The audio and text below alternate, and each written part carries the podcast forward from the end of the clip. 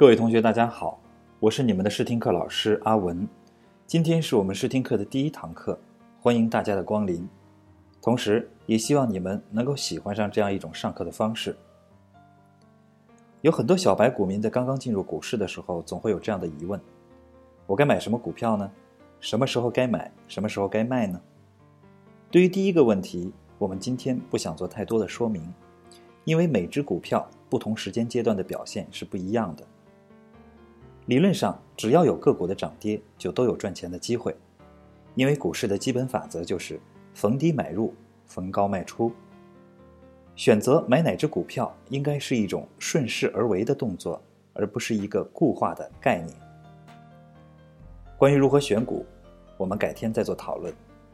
今天是我们试听课的第一课，我们主要讲讲该如何判断买入个股的时机。一般来说，在买入股票的时机上有三种策略。第一种，追涨，这可能是很多中小投资者，特别是初入股市的小白投资者的策略。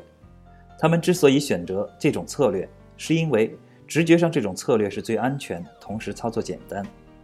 每天开市，只要打开屏幕。扫描一下上个交易日的涨幅榜，如果开市这些个股接着昨日的涨势，那么他就下单买入。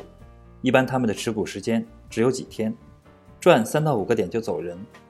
如果不幸股价下跌，那他们跑得比谁都快。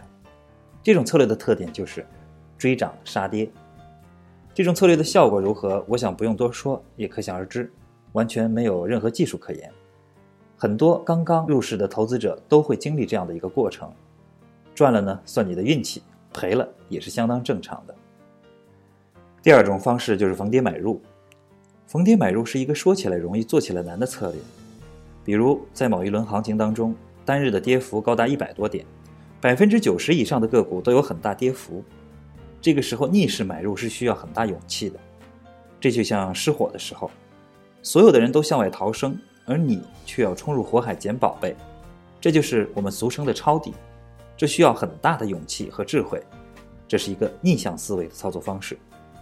这种策略的特点就是坏消息买货，好消息出货。在采用这一策略的时候，一个困难的地方在于买入时点的选择，跌多少才可以买？比如某一轮的跌势，在十天里沪深两市的跌幅接近百分之十五。有些人可能在大跌开始的头两天就开始抢着买入博反弹，但反弹没博着，反而加大了亏损。采用这一策略的时候，一个最大的陷阱就是猜底。实际上，无论是大势或个股的底，都是无法精确计算和预测的。这个底是一个随机事件，所以刻意探底，你有可能会跌入到井底，你反倒可能错过了真正的机会。第三种方式就是只在合适的价位买入，这是大部分价值投资者的策略，就是不理会短期内大盘和个股的升跌，只在合适的价位买入合适的个股。这其实是一个见易行难的策略，光是判断合适的股票、合适的价格就可以难倒大部分的投资者。同时，一个最大的难点就在于，即使选择了合适的股票，只要等待合适的价位，将是一个漫长的过程，需要极大的耐心。华尔街有句俗话，叫 “Above all, be patient”。这句话有两层意思。第一层意思就是所有的道理归根结底就是耐心；第二个意思就是要超越所有的投资者需要很大的耐心。所以这种策略的特点就是在合适的价位买入合适的股票，并且长期持有，也就是我们经常说的价值投资。但是在大部分的时间里，好多公司的股价并不在我们所说的那个合适的价格区间内。要等待好的买入时机，需要七分的耐心加上三分的运气。价值投资者在股市上往往像一个狩猎者，他们更多的时间是在耐心等待，扣动扳机击倒猎物只是一瞬间的事。上述买入的三种策略，第一种肯定是不可取的，但是也是最多人在用的，这就是为什么大部分人都亏钱的原因。第二种和第三种策略是可取的，采用哪种策略需要根据投资者个人的情况来决定。胆子大的可以选择第二种，有耐心的可以选择第三种。如果你是一个又胆大又有耐心的人，那么你可以将第二种和第三种策略结合起来，采取一种折中的策略。可是，对于股市小白来说，在初入股市的阶段，完全是两眼一抹黑，对于时机的判断上很难去把握的很好，那怎么办呢？